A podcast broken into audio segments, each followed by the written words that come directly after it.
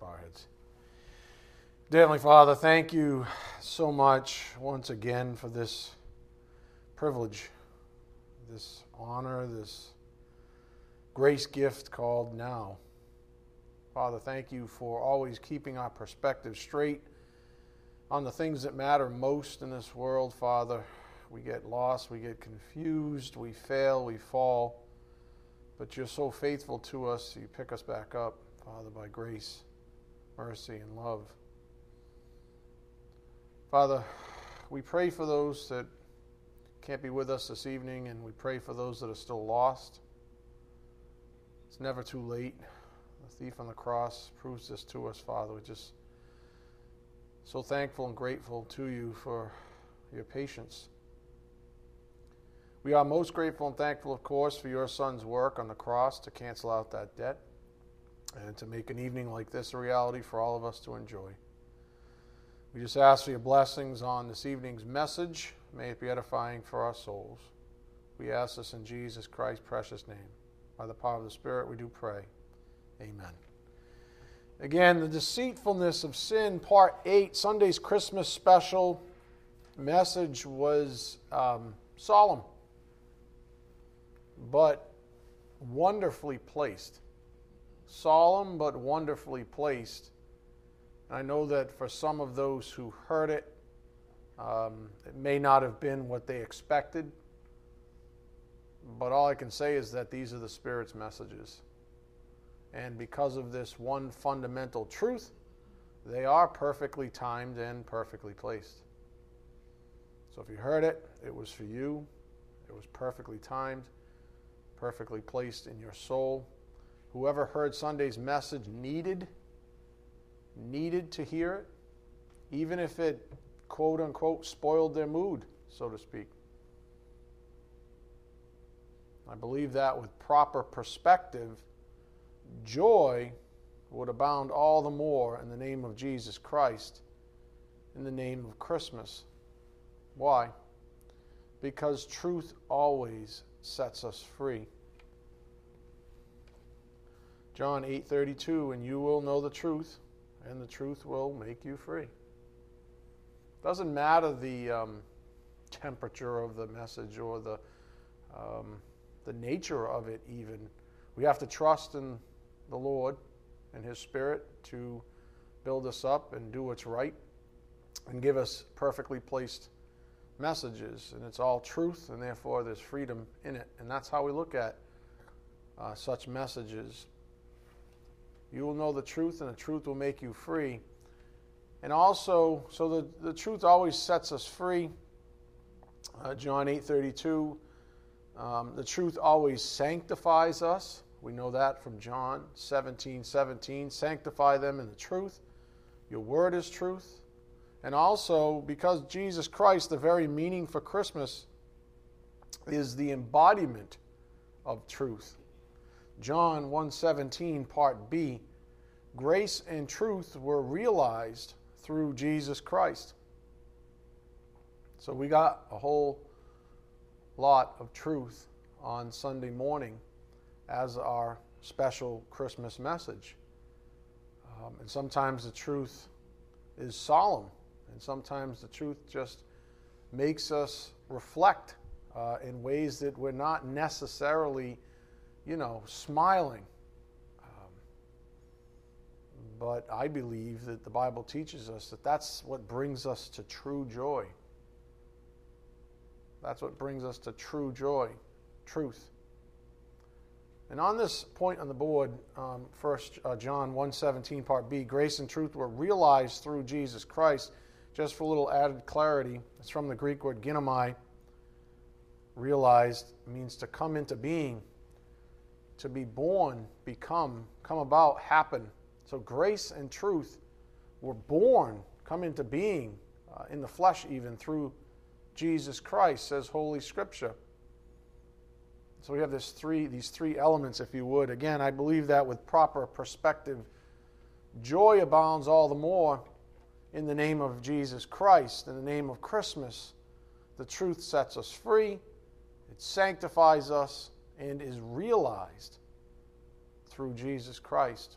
So, when we are given a somewhat, let's call it, unexpected message, like Sundays, a message that undoubtedly was filled with truth,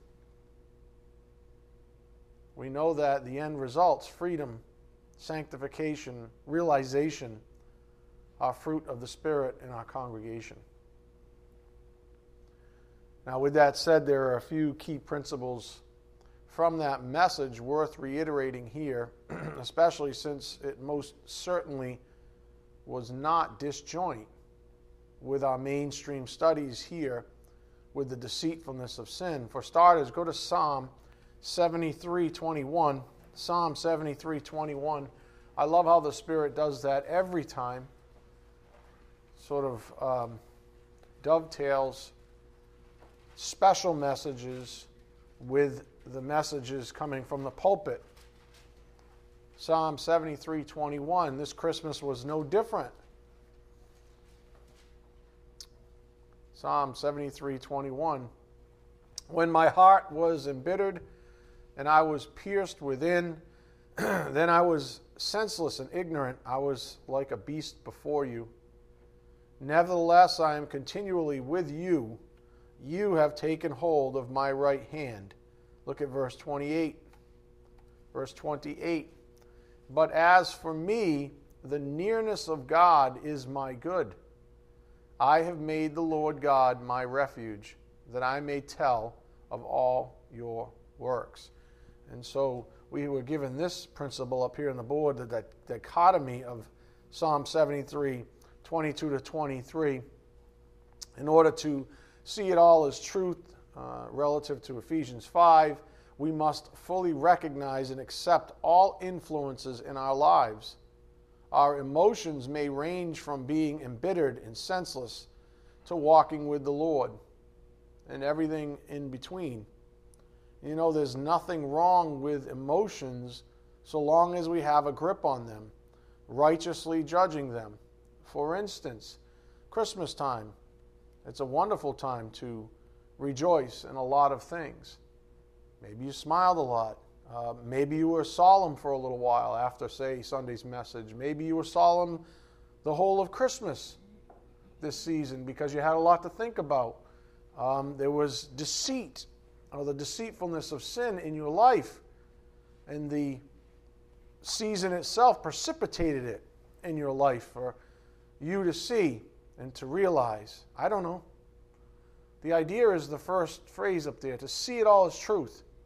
It doesn't matter. We just want to know the truth about the situation, whatever it may be in our lives. And it's okay to have emotions that range uh, in a polar way um, from embittered and senseless to walking with the Lord and anything in between. It's okay to have that go on in your soul. There's nothing wrong with emotions as long as they are uh, properly placed and as long as you have a grip on them.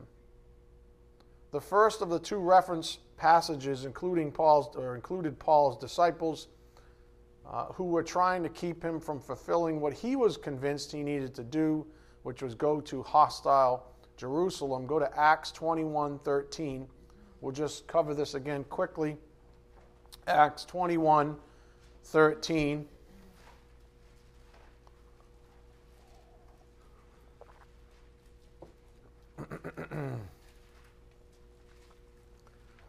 Acts 21 13.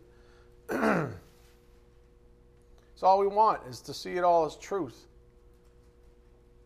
Verse 13 Then Paul answered, What are you doing, weeping and breaking my heart? For I am ready not only to be bound, but even to die at Jerusalem for the name of the Lord Jesus.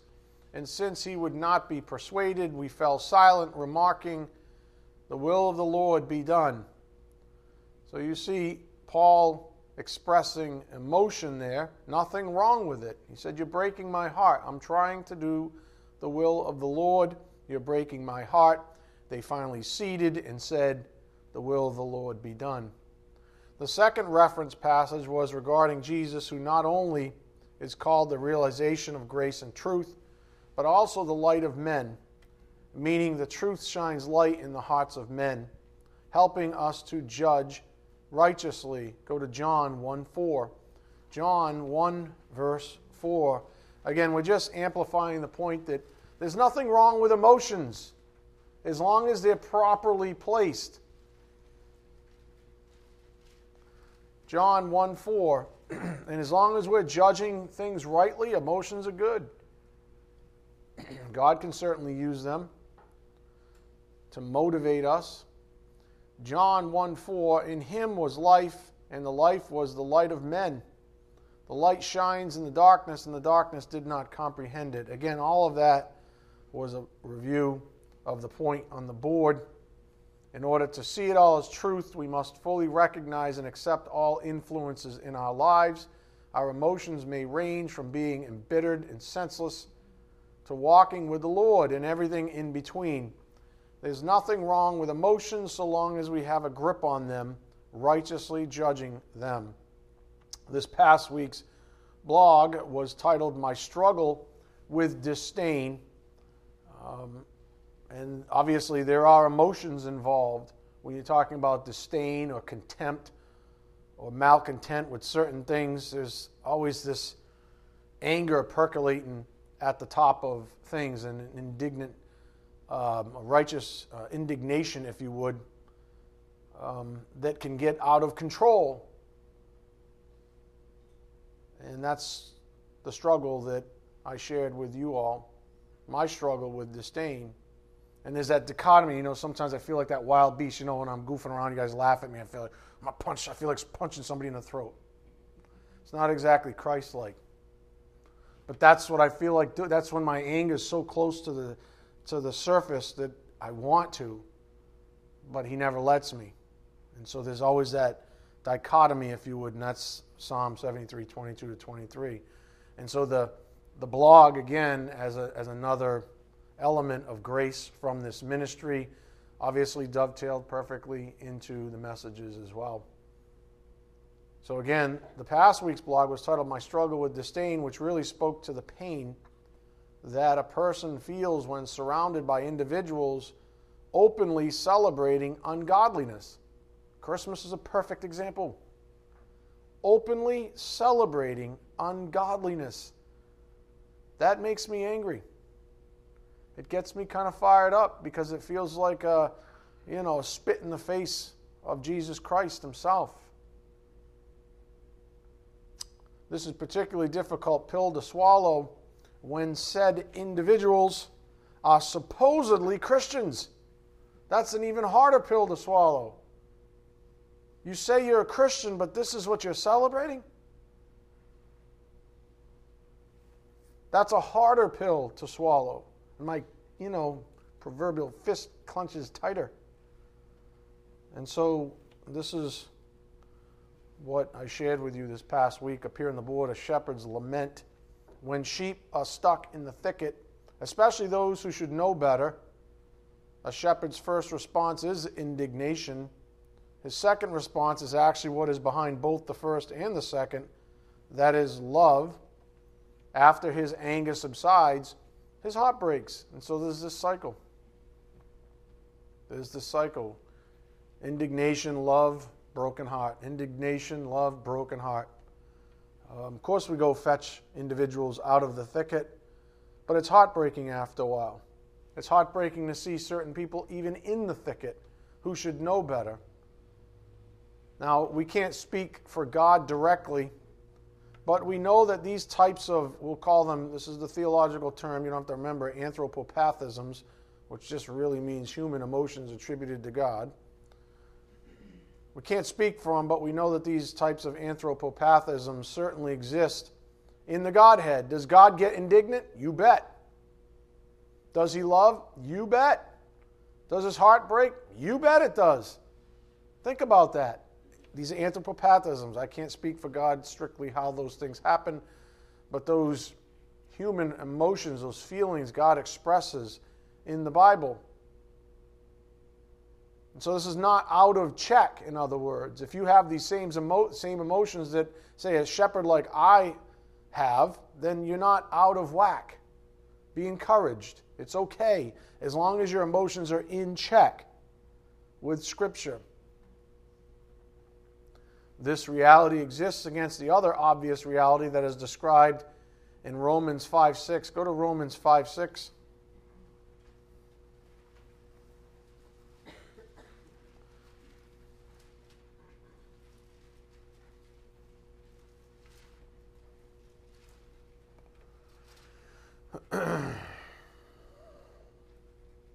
Romans 5, verse 6.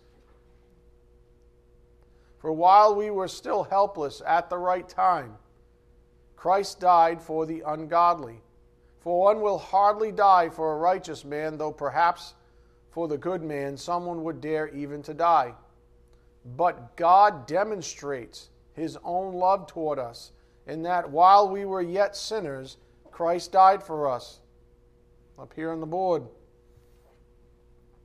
God demonstrates his own love.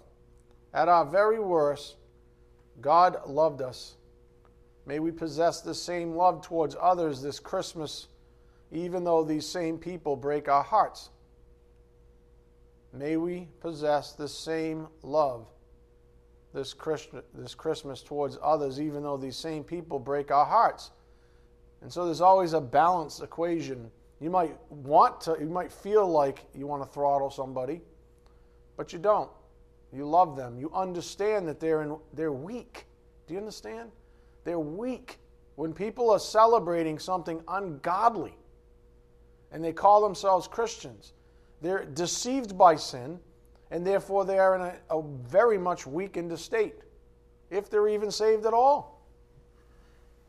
That requires a merciful type attitude on our behalf so that we can deal with them in love.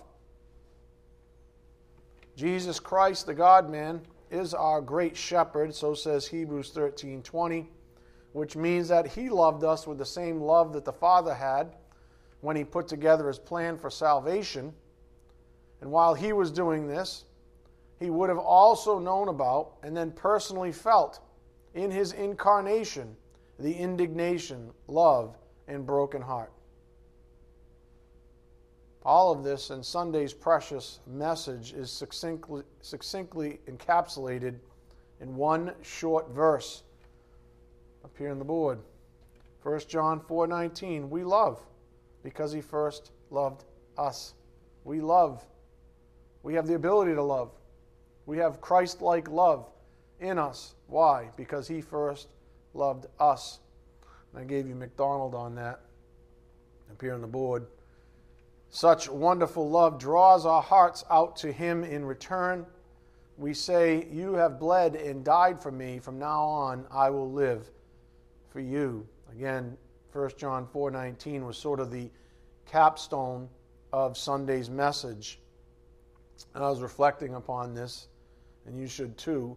Like many such messages, we have to trudge through painful landscape of seeing it all as truth. I mean, it's not easy. Sunday's message is not the easiest message to receive, certainly not to give, certainly not to prepare for, trust you me.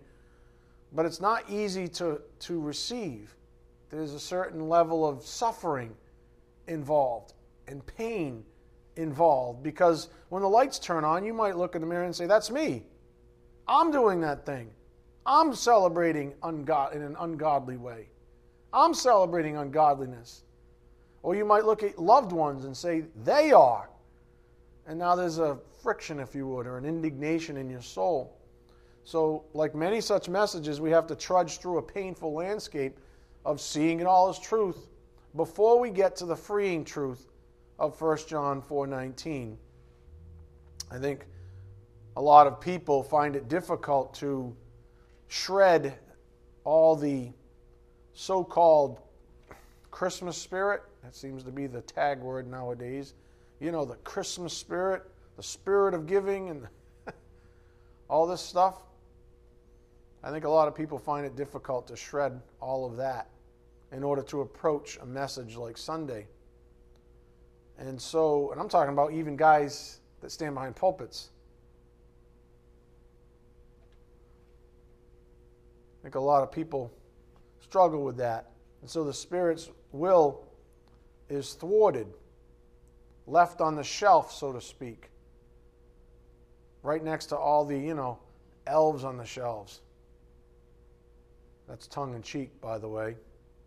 I don't know if some of you don't know about that stuff. Some of you don't have kids. Uh, we didn't have that as a kid, but it's not just Santa now, it's elves on shelves. And what they do, and they do this in schools, by the way. They put these little elves, and they're supposed to be Santa's helpers. You know, he knows what you are, you know, he knows when you've been bad or good. And, and people do it in their homes, and these little elves move at night. And they're supposed to be watching the children. Elves, elves on shelves.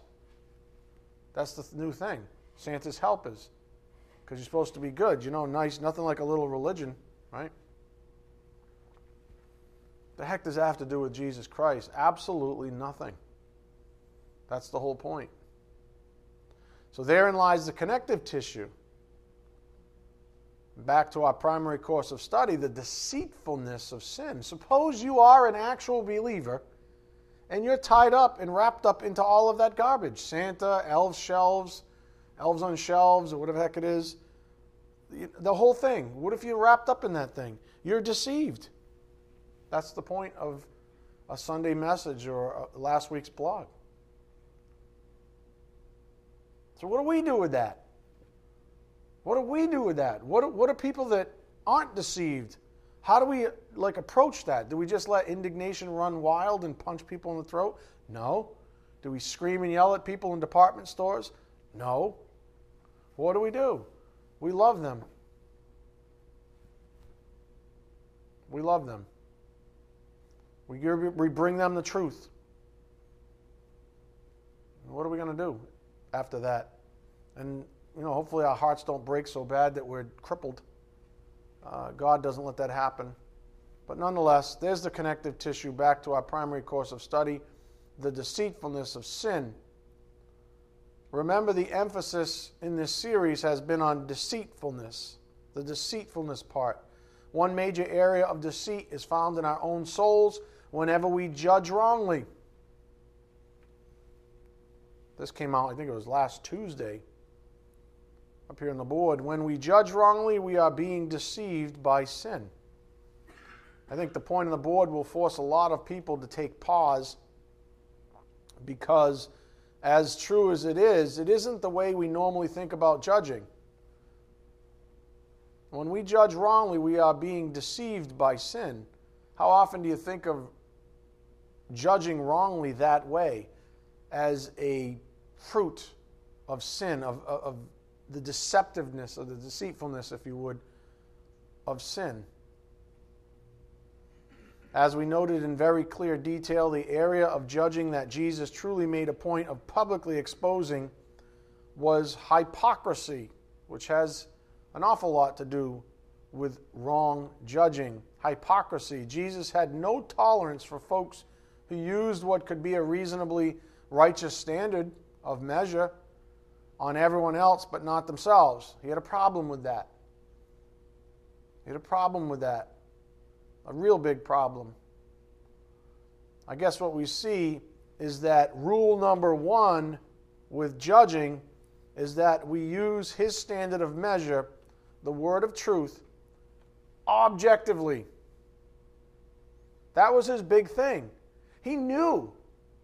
He knew that none of the people he came in contact with knew the law perfectly. Nobody. I don't care what they said. None of us know. Do you know everything in this book? Todd's laughing, right? Of course not, right? So, how can he hold that? That's actually a different issue altogether. What he's saying is, I hold you responsible to whom much is given, much is required. That whole stream. I hold you responsible to the things that you know to be true. And I want you to function with integrity. If you know something's true, if it's, if it's been on your heart, you've been convicted of it through Holy Scripture, you know it's true, then I want you to function objectively. Up here on the board. Objectivity exists in the absence of partiality. In the absence of partiality. So, in other words, we cannot make special rules for those we love. And who do we love more than ourselves? Isn't that what we do? We make special rules for those we love, starting with ourselves. Who love themselves more than the Pharisees? Nobody. They love themselves more than anybody. Who do they make special provision for? Themselves. Who do you make special provision for? Yourself. And maybe loved ones. Maybe it's family members. I see this with parents all the time. It's incredible the lack of integrity that exists. Do I understand it? Yeah, I get it. But still, nonetheless, by default, it's called a lack of integrity. If this is the standard and your kid doesn't make it, then that's it. He doesn't get a trophy. Not everybody gets a trophy, contrary to popular belief now. We do grave damage to our children by treating them with partiality. They grow up entitled. They grow up as brats. They grow up st- stark, I don't know, what's the right word? Stunned. That the world says, that's not happening. right? You push them out, and you're supposed to, you know, they're supposed to fly when you push them out of the nest, right? Most kids nowadays go whoop, and they fall on the ground for 10, 20, 30 years. Why? Because the parents didn't do anything for them except ill equip them for reality.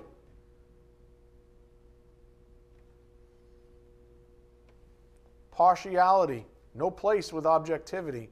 We cannot make special rules for those we love, including ourselves. Jesus, not Pastor Ed, this is not some tirade from the pulpit. I'm not cranky from too much eggnog. This, honest to goodness, this is what Jesus had a problem with. He despised hypocrisy. Despised it. Do you understand? If you look at Scripture, you look at how his, his anger, his own indignation, it's greater, at least what's recorded from what I understand from Holy Scripture, it's greater towards hypocrisy than it is even towards ignorance. You can teach somebody that's ignorant, right? You can say, hey, you know, but what happens when someone's in the know and they're a, they're a hypocrite? Wait a minute, you should know better and you're acting like this? Yeah, he had a huge problem with that. Up here on the board.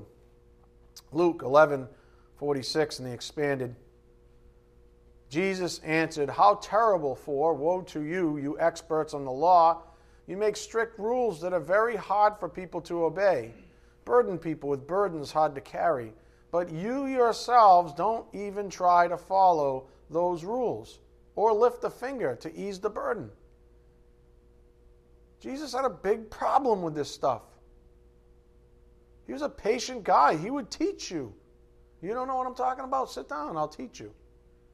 You know what I'm talking about, and, and you're still acting like this? I have a problem with you. And that's some of us, isn't it?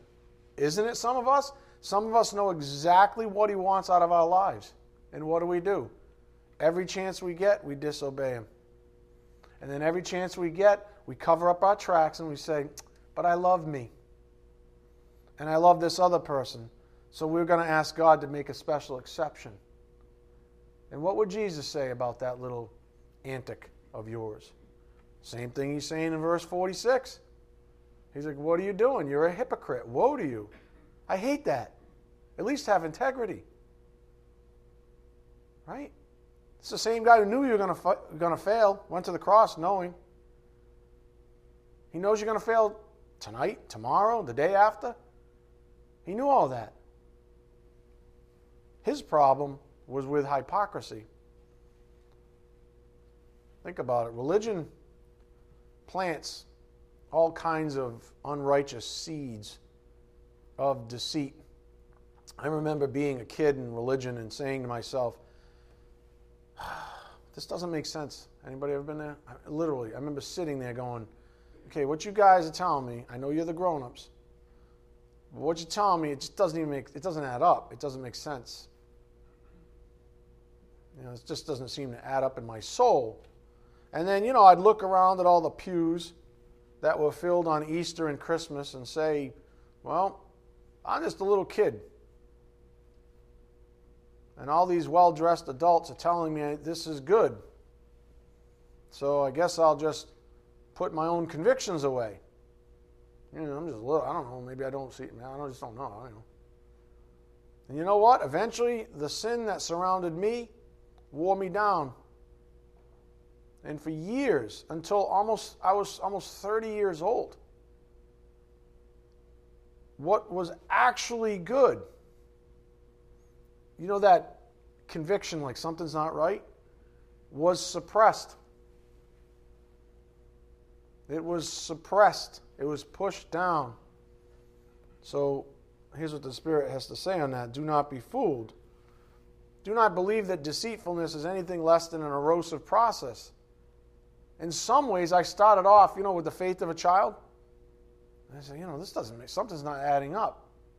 And sin itself, like, surrounded me and, and, and beat me down and beat my spirit into submission almost to where I just gave up. Said, it doesn't make sense. Maybe this whole God thing doesn't make sense. Do not believe that deceitfulness is anything less than an erosive process. It is very subtle and may depend upon years of baby steps towards evil in order to ultimately meet its goal. I see that happening all the time in religious households. Children being groomed, um, groomed into lies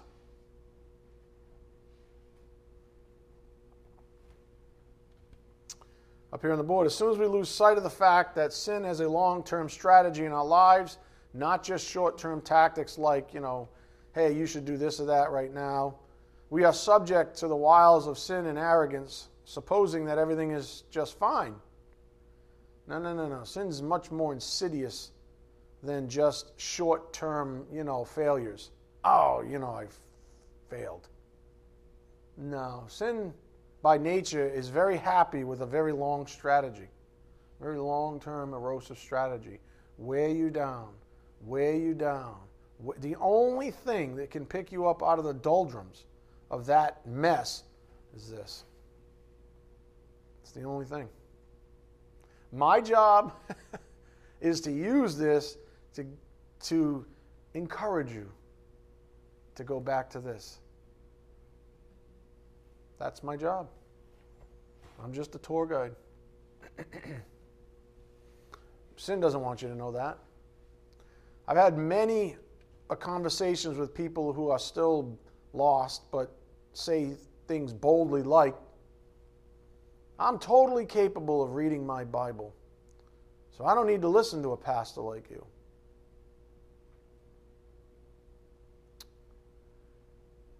And maybe they are saved, only God knows. It's not my call. Because salvation implies, here's the logic salvation implies that they have the baseline faculties, you know, ears to hear, eyes to see, to borrow from Jesus. And yet, and yet, they remain confused because they live in a lie. Things like, you know, spiritual gifts like mine aren't critical to the health of the body of Christ. That's a lie. There's a reason why this spirit, and this is not edifying me, it's not about Ed Collins, trust me. There's a reason why the spiritual gift of pastor, teacher, of shepherd, of poimano exists. It's because you're sheep and you're dumb and you need guidance. That's not you know, I don't know if that's like a revelation for you and you should be insulted. You shouldn't be insulted. I'm a sheep too. Nobody should be insulted by that. You should be set free. Because you know that angst you have, like, you know, you fight it, I'm my own man or I'm my own woman. I don't need anybody to tell me what to do. I can read my own Bible. And in that posture is stress in itself because it's unnatural to God. It's not right with God. And so taking that posture, doing that thing, is suppressing the truth, which takes energy, which means you're arm wrestling with God. Not a good idea. If God says, Hey, I gave you these spiritual gifts to build you up, to edify you, and you deny them, you are going to be stressed out. And that's what I see in, in, in you know, Christian circles. I Ask most people around here, what do you, hey, what religion? I'm a Christian. Or, or Catholic, one of those two, right? I'm a Christian or a cat. One of those two. It always comes up. I'm that. Really? Why are you so wigged out? Why is, why is your soul so stressed out about Christmas? I just taught the most solemn Christmas message maybe I've ever taught, and I'm free as a kite. You don't do anything. You supposedly read your Bible. You go to some ridiculous church maybe on Christmas and Easter, and you're all wigged out.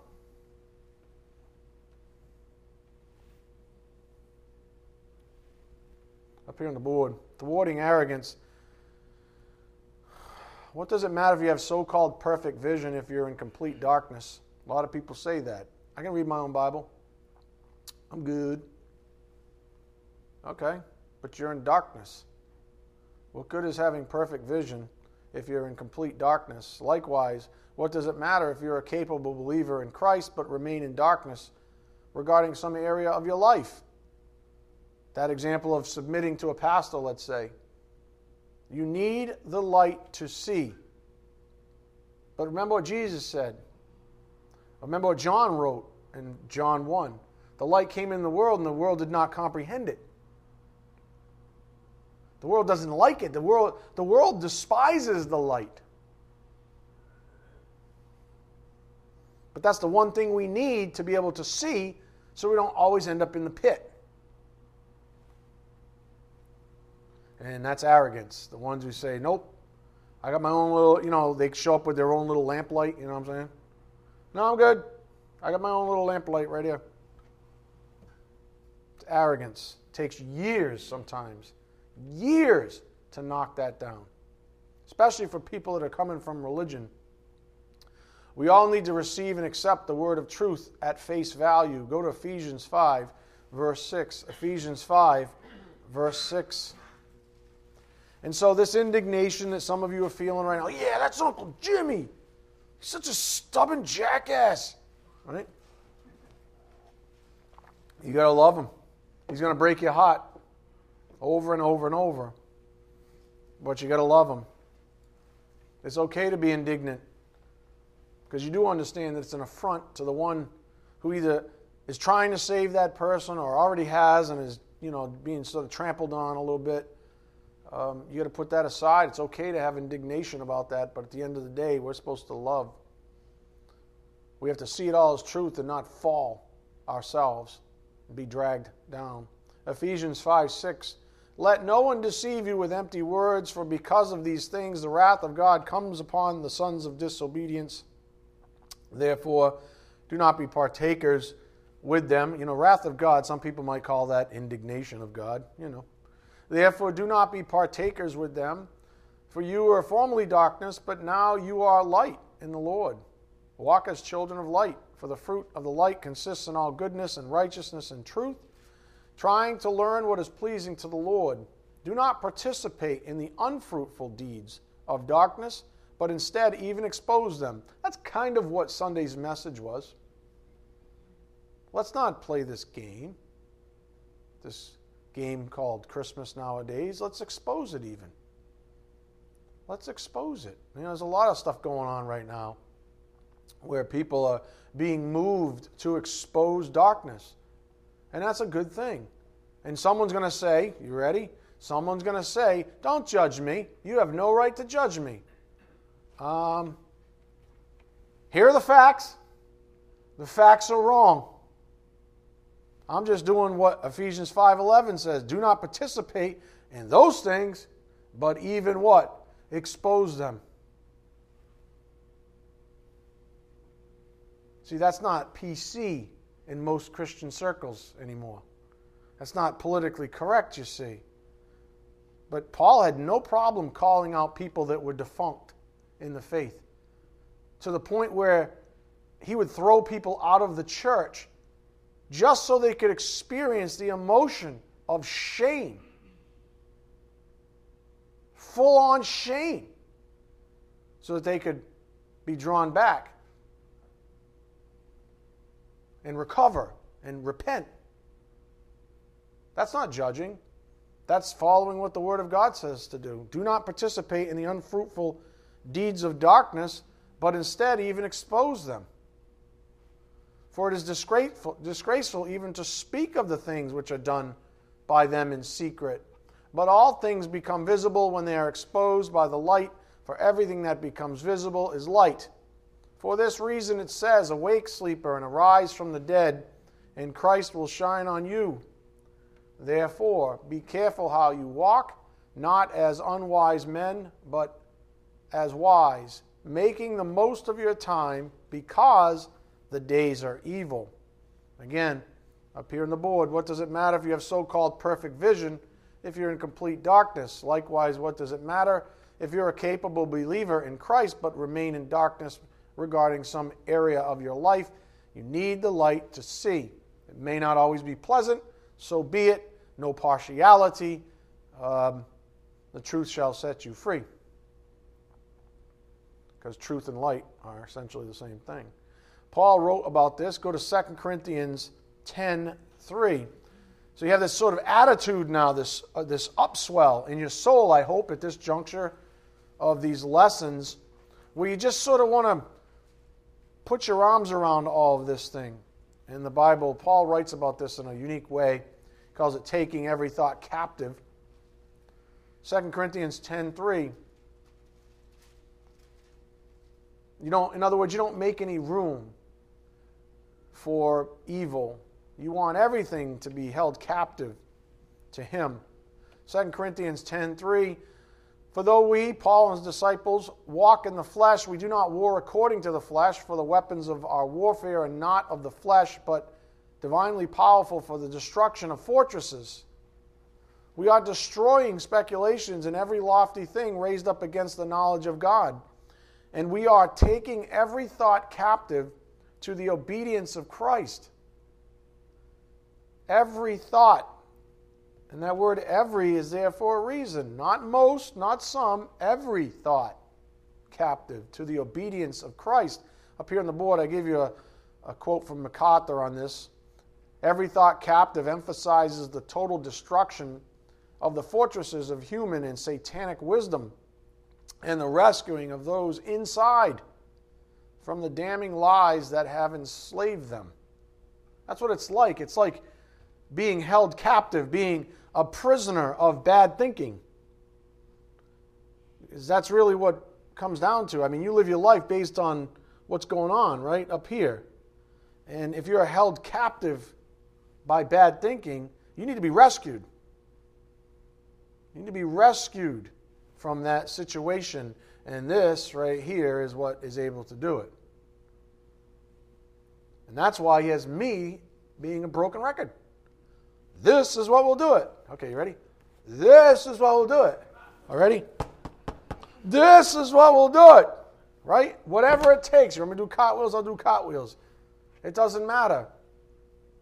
That's my job. Encourage you, exhort you, remind you you're never going to do this thing you think you're going to do in the absence of truth. You're just going to dig a pit for yourself. And if you know better, it's even worse. Because he holds those who know better more responsible. Because you know better. So don't be a hypocrite. Because Jesus don't like hypocrites. Don't be pointing your finger at, on Christmas time when you got an elf on the shelf. Just saying. Verse 6 And we are ready to punish all disobedience whenever your obedience is complete. You are looking at things as they are outwardly. If anyone is confident in himself that he is Christ, let him consider this again within himself that just as he is Christ, so also are we. So, a good portion of the deceitfulness of sin is that we look at things as they are outwardly. That's verse 7, right? You are looking at things as they are outwardly. A good portion of the deceitfulness of sin is that we look at things as they are outwardly. And if we toy with the fleshly thoughts, these fleshly thoughts, for too long, eventually lust gives birth to sin, etc. The Bible teaches us to avoid this process altogether by setting our minds on the things above, not on the things that are on earth. Up here on the board. I'll give you the English Standard Version of Proverbs 4 13 to 15. Keep hold of instruction. Do not let go. Guard her, for she is your life. Do not enter the path of the wicked, and do not walk in the way of evil. Avoid it. Do not go on it. Turn away from it and pass on.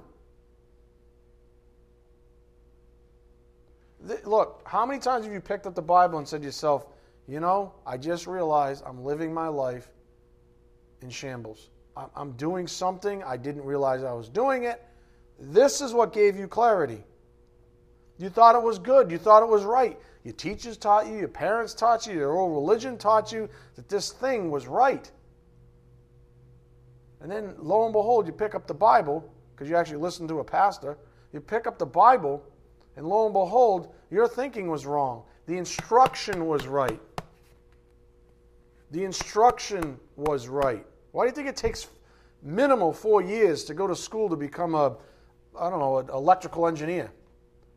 I mean, you might be able to go in your shop and wire up a garage, but you're going to be very inefficient with it. You could possibly burn something down. Who knows what you're going to, you know, I'm getting the point. There's a reason why all that training, it may not make sense to you until someone points it out to you. You can't mix AC with DC. You can't do these things because you're going to blow yourself up.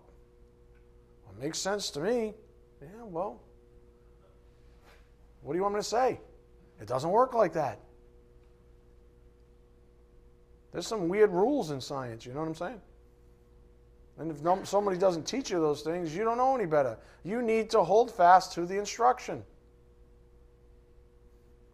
It was at this point in our previous study that we arrived at a pair of principles that really drive the passage on the board home. First, from last Tuesday's message, now we're reaching back in time a little bit. The deceitfulness of sin. Sin would love you to rationalize any addiction as no big deal. And I'm not talking about addiction like just, you know, like drugs or something like that or alcohol. I'm talking about any addiction that you might have. Some of you are addicted to, I don't know, you, you know what you're addicted to. Could be a person even. I don't know. Sin would love you to rationalize any addictions as, you know, no big deal. Second, from last Thursday's message, I gave you this idea of a gateway drug.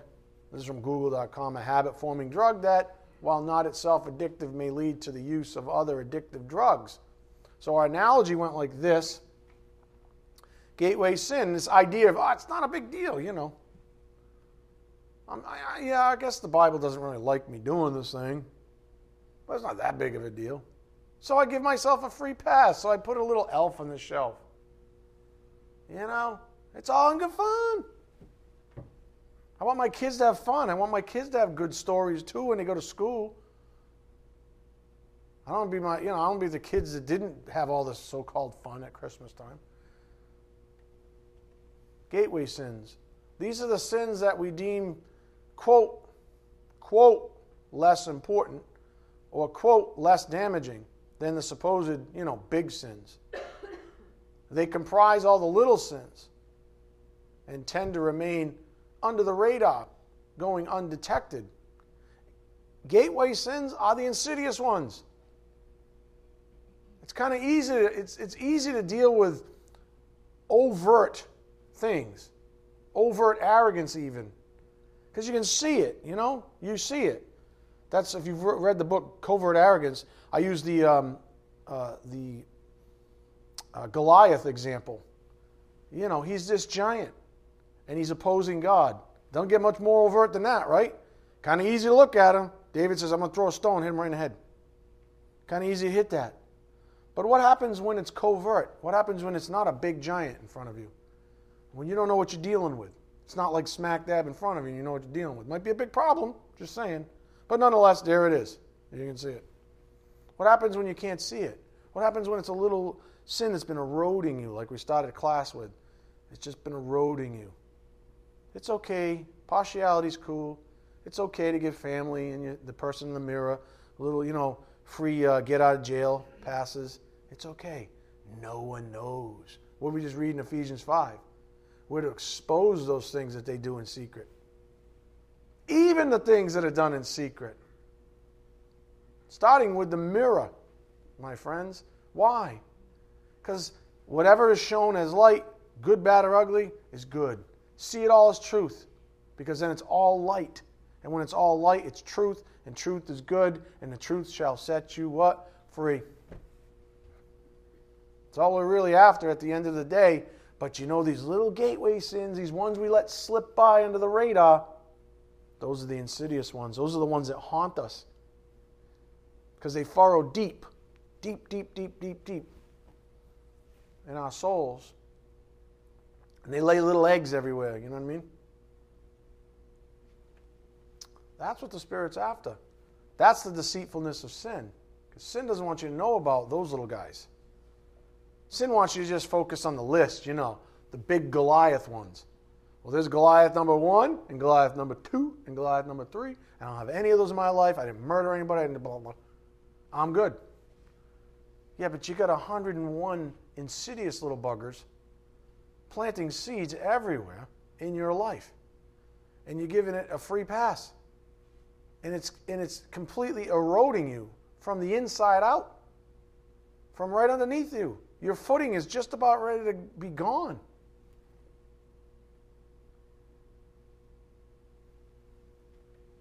Gateway sins are the insidious ones. I wrote a blog titled It's the Little Things a couple of weeks ago that drew out many of the principles that have been coming from this pulpit as of late. One of them is up here on the board on the deceitfulness of sin. You are incapable of controlling sin on your own. Sin wants to deceive you of this very truth.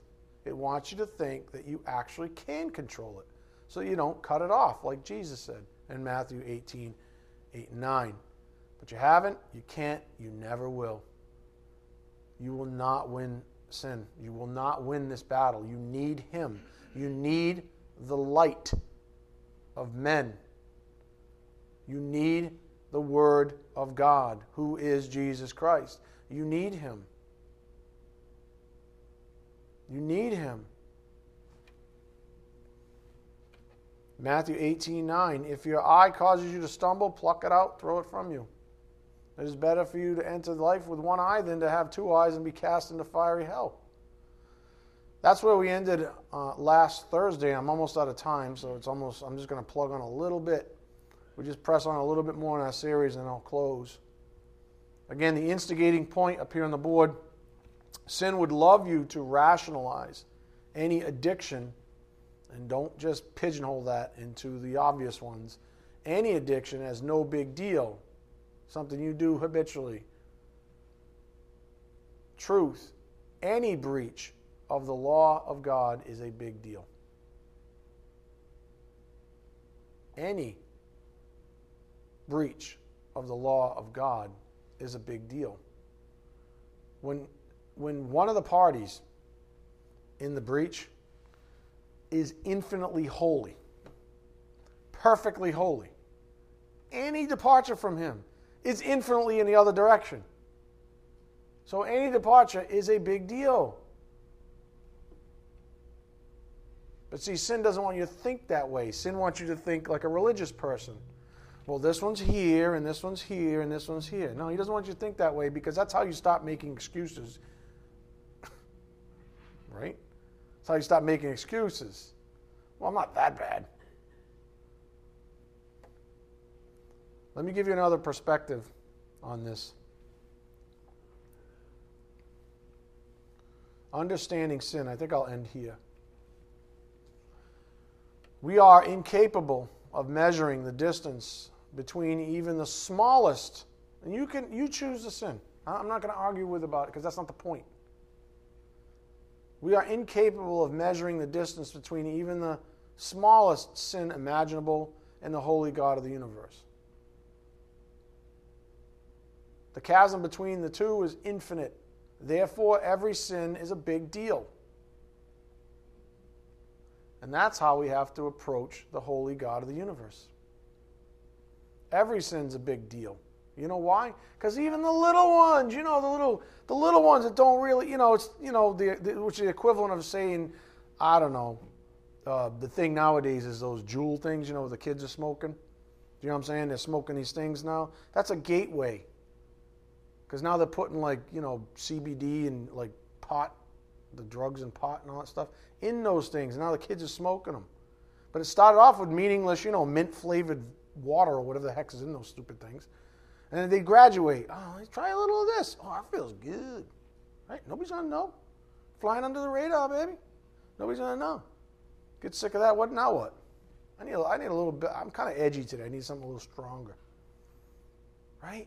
All started with what? It's just innocent little, you know, pretends. Maybe it started with one, you know, those little gummy cigarettes where you go and the thing comes out. Maybe it started with that thing. Right?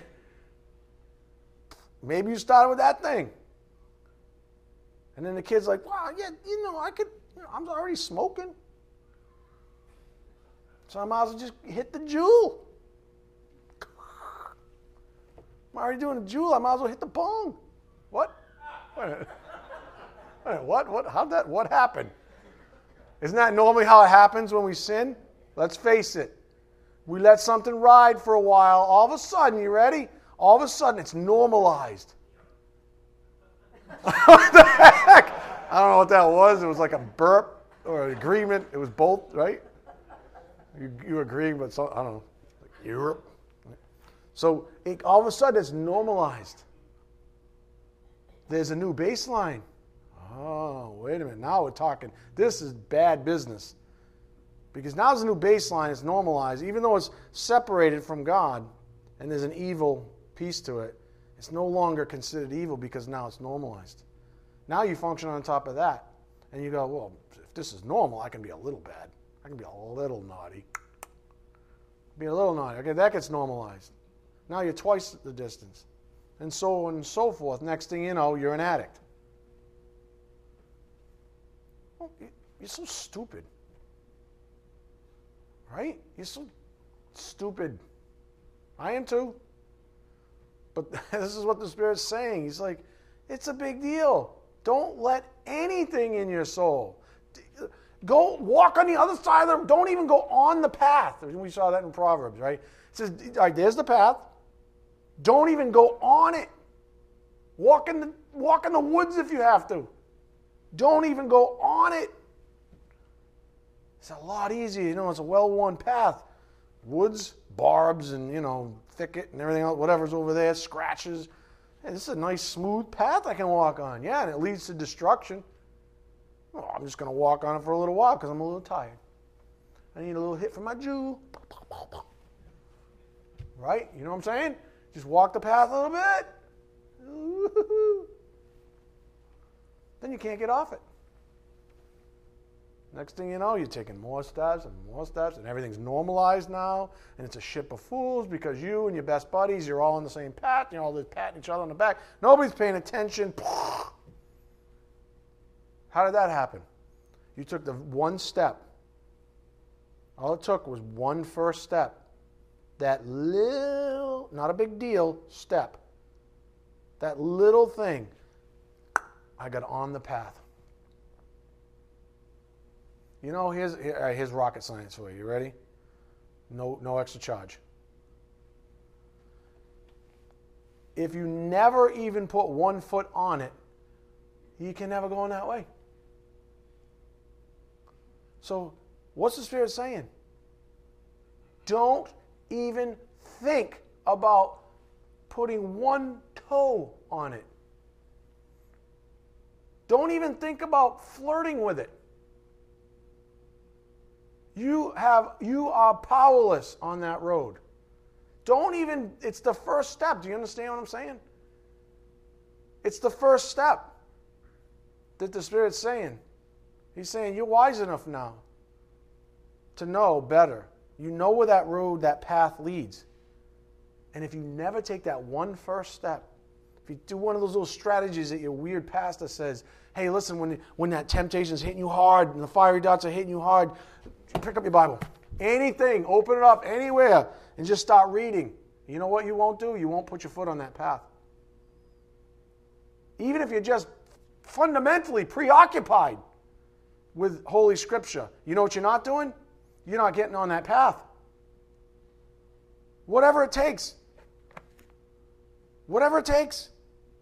So, you know, smokers say, oh, I feel like smoking, but I quit. Then they get lollipops, right?